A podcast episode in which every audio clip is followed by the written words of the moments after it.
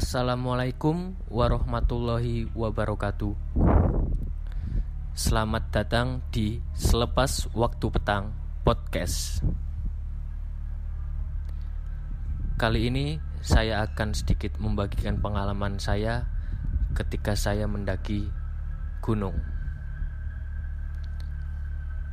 Pengalaman ini terjadi pada akhir tahun 2019 kemarin.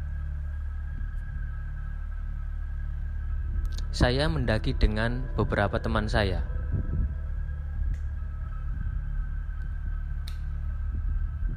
Saya mendaki melewati jalur pendakian Candi Ceto. Tepat pukul 10 pagi, saya dan teman-teman saya memulai perjalanan. Dari pos pemberangkatan kami pun sudah di briefing sama penjaga dari pos tersebut untuk tetap berhati-hati, jangan lupa berdoa dan selalu membawa sampah untuk dibawa turun kembali. Akhirnya kami pun berdoa lalu kami memulai perjalanan. Kami memulai perjalanan dengan cukup santai, karena waktu itu kami memperkirakan dari pos pemberangkatan menuju ke pos 5 itu ditempuh dengan waktu 8 jam.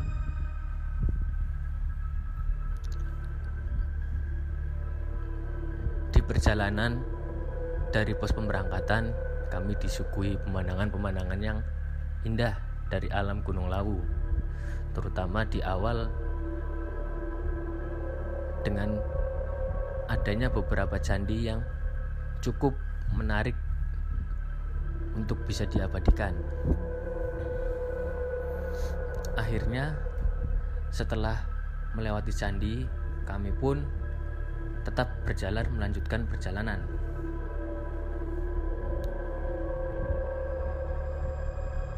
Tanpa terasa kami sudah melewati pos 1.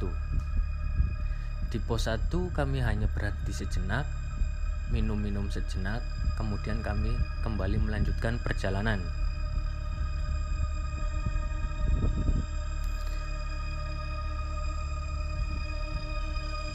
Akhirnya kami pun melanjutkan perjalanan dari pos 1 menuju ke pos 2. Rombongan kami berjumlah empat orang. Dengan waktu itu yang salah satu dari kami yang sudah cukup pengalaman lah dalam hal mendaki itu berada di depan dan kemudian kedua teman saya berada di belakangnya dan saya berada di paling belakang. Akhirnya Perjalanan tetap kami lanjutkan menuju ke pos 2. Tanpa terasa, selepas duhur, kita sudah sampai di pos 2.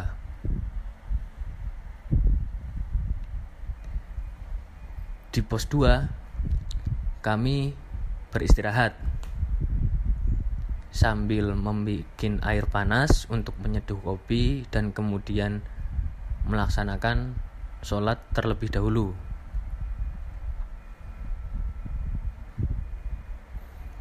Sekitar setengah jam sudah berlalu untuk menikmati masa istirahat. Kami pun bersiap-siap untuk melanjutkan perjalanan kembali.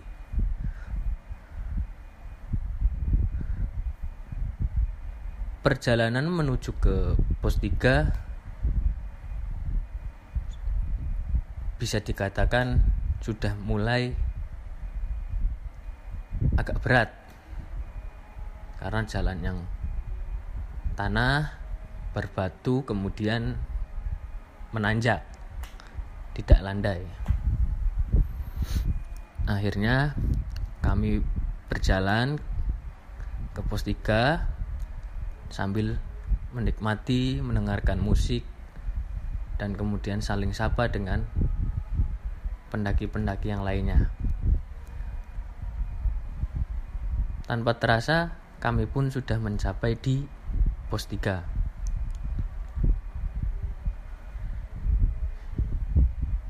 Karena jarak dari pos 2 menuju ke pos 3 itu cukup melelahkan. Akhirnya kami memutuskan untuk beristirahat kembali di pos 3 sambil meringankan badan kemudian melaksanakan sholat asar pada waktu itu. Tanpa terasa sekitar pukul setengah lima sore kami memutuskan untuk kembali berangkat menuju ke pos berikutnya yaitu pos 4 nah perjalanan yang dimulai dari pos 3 menuju ke pos 4 lalu yang kita targetkan berakhir di pos 5 kemudian mendirikan tenda inilah yang menjadi pengalaman pribadi saya yang menurut saya cukup memberikan pelajaran. Waktu itu dari kami berempat memutuskan berjalan bersama-sama. Namun Salah satu di antara kami yang paling berpengalaman mendaki gunung yang bisa dikatakan dia sebagai leader berada di depan memutuskan untuk berjalan terlebih dahulu dengan tujuan agar dia mencapai ke pos 5 duluan dan bisa langsung mendirikan tenda agar ketika kami sampai, kami bertiga sampai bisa langsung menikmati tendanya seperti itu. Akhirnya kami pun mengiyakan usulan dia. Perjalanan dari pos 3 menuju ke pos 4 cukup melelahkan karena memang jalanan yang tanjakannya mulai curam, berbatu, dan kemudian bertanah. Akhirnya kami sering kami bertiga sering kali beristirahat sejenak di pinggir pinggir-pinggiran jalur sambil bersenderan di pohon ataupun duduk di tanah seperti itu. Karena saya menikmati sekali pemandangan yang yang ada di Gunung Lawu,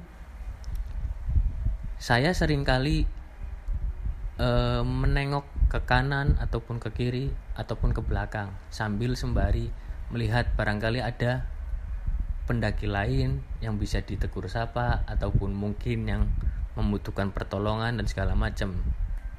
Seperti itu. Namun ada satu kejadian yang di mana waktu itu ketika saya sedang menoleh ke kanan, ke kiri, kemudian ke belakang atau tepatnya ke bawah, itu tidak ada pendaki lain sama sekali dan itu jaraknya cukup jauh. Tidak terlihat atau terpandang oleh mata. Namun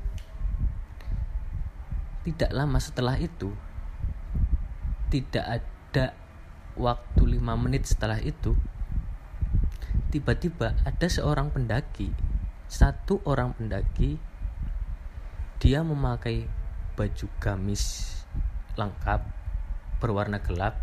Saya lupa warnanya apa cuman gelap berpeci membawa tongkat satu. Dia berjalan seperti terburu-buru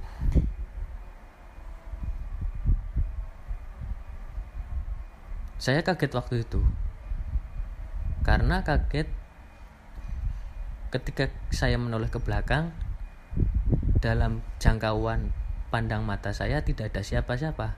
Namun tidak ada lima menit tiba-tiba orang itu sudah berada di samping kami lalu mendahului kami.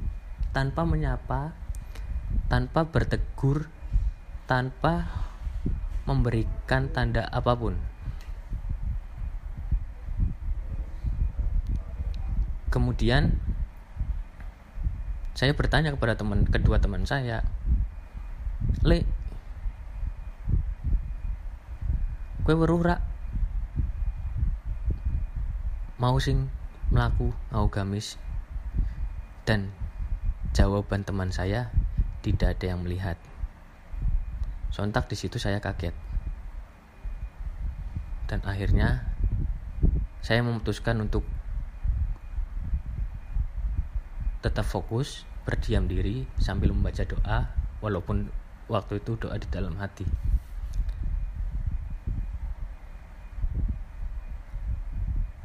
Kami pun tetap melanjutkan perjalanan menuju ke pos 4 akhirnya kami tiba di pos 4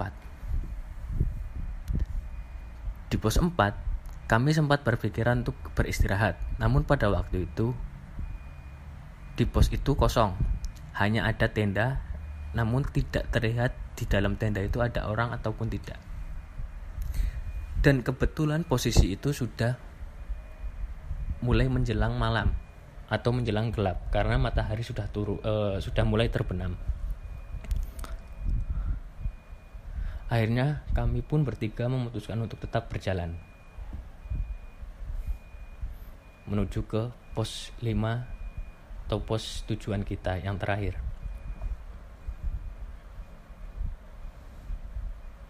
Dua, 200 meter dari pos 4 yang barusan kita lalui, tiba-tiba gerimis mulai turun.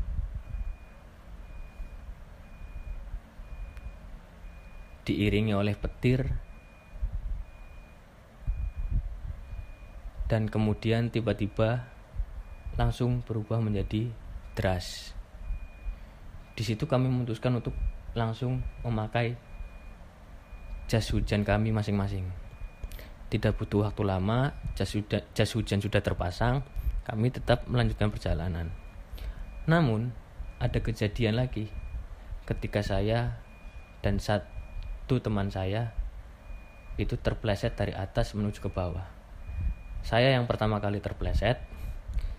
Saya tuh saya mau naik kemudian terpleset turun dari atas menuju ke bawah itu sekitar ada 50 meter. Kemudian teman saya pun ikut-ikutan terjatuh dan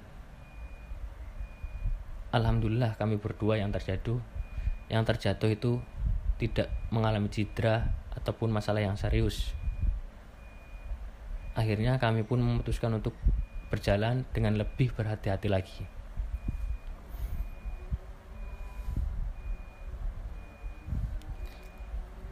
kami berjalan terus berjalan sampai matahari pun sudah mulai tidak memberikan sinarnya. Dari kami bertiga membawa dua senter, namun yang satu senter itu mati. Otomatis dari rombongan kami bertiga itu hanya tersedia satu senter saja karena satu center yang lainnya sudah dibawa teman saya yang tadi memutuskan untuk berjalan terlebih dahulu. Akhirnya kami bertiga hanya mengandalkan satu center itu untuk menuju ke pos 5.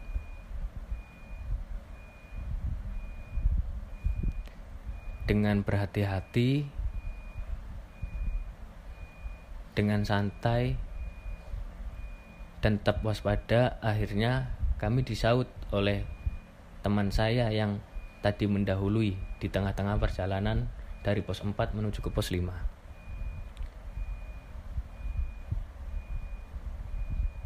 teman saya memutuskan untuk mendirikan tenda di tengah perjalanan karena tidak memungkinkan untuk tetap naik karena hujan yang semakin deras. Oke, akhirnya kami bersepakat untuk bermalam di situ di perjalanan antara pos 4 menuju ke pos 5.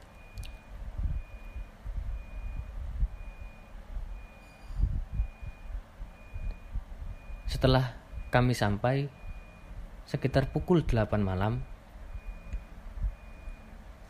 ada rombongan yang baru datang. Rombongan tersebut berisikan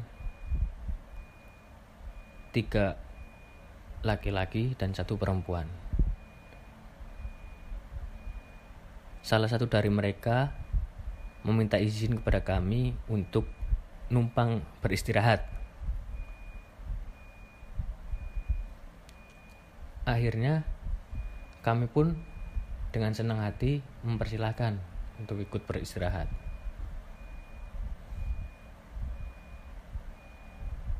Namun ada satu yang saya rasakan itu seperti keanehan dari rombongan yang rombongan tersebut dari gelagatnya dari tingkahnya itu seperti menyembunyikan sesuatu akhirnya tanpa waktu lama kami masuk ke dalam tenda yang sudah kami dirikan. Kemudian kami menghangatkan badan secara bersama-sama, meminum kopi secara bersama-sama, dan akhirnya dari mereka memutuskan untuk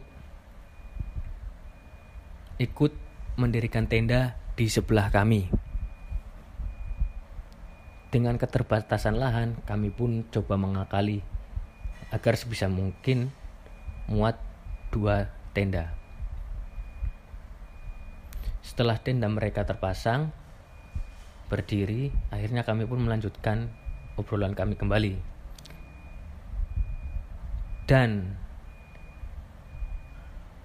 apa yang saya rasakan aneh tentang kelompok mereka itu benar terjadi. Mereka menceritakan Salah satu dari mereka menceritakan bahwasanya mereka memutuskan untuk ikut mendirikan tenda di situ karena salah satu dari mereka berasa sudah merasakan kayak seperti ada yang mengikuti dan sudah dilih diperlihatkan satu sosok makhluk astral karena tidak ingin terjadi apa-apa, mereka memutuskan untuk berhenti dan mendirikan tenda dan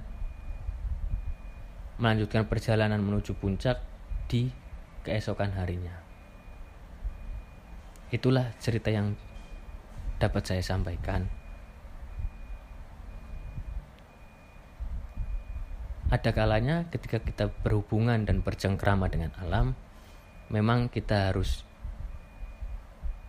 bisa berbaik hati, menjaga sikap dan juga tetap waspada dan selalu berdoa kepada Allah Subhanahu wa.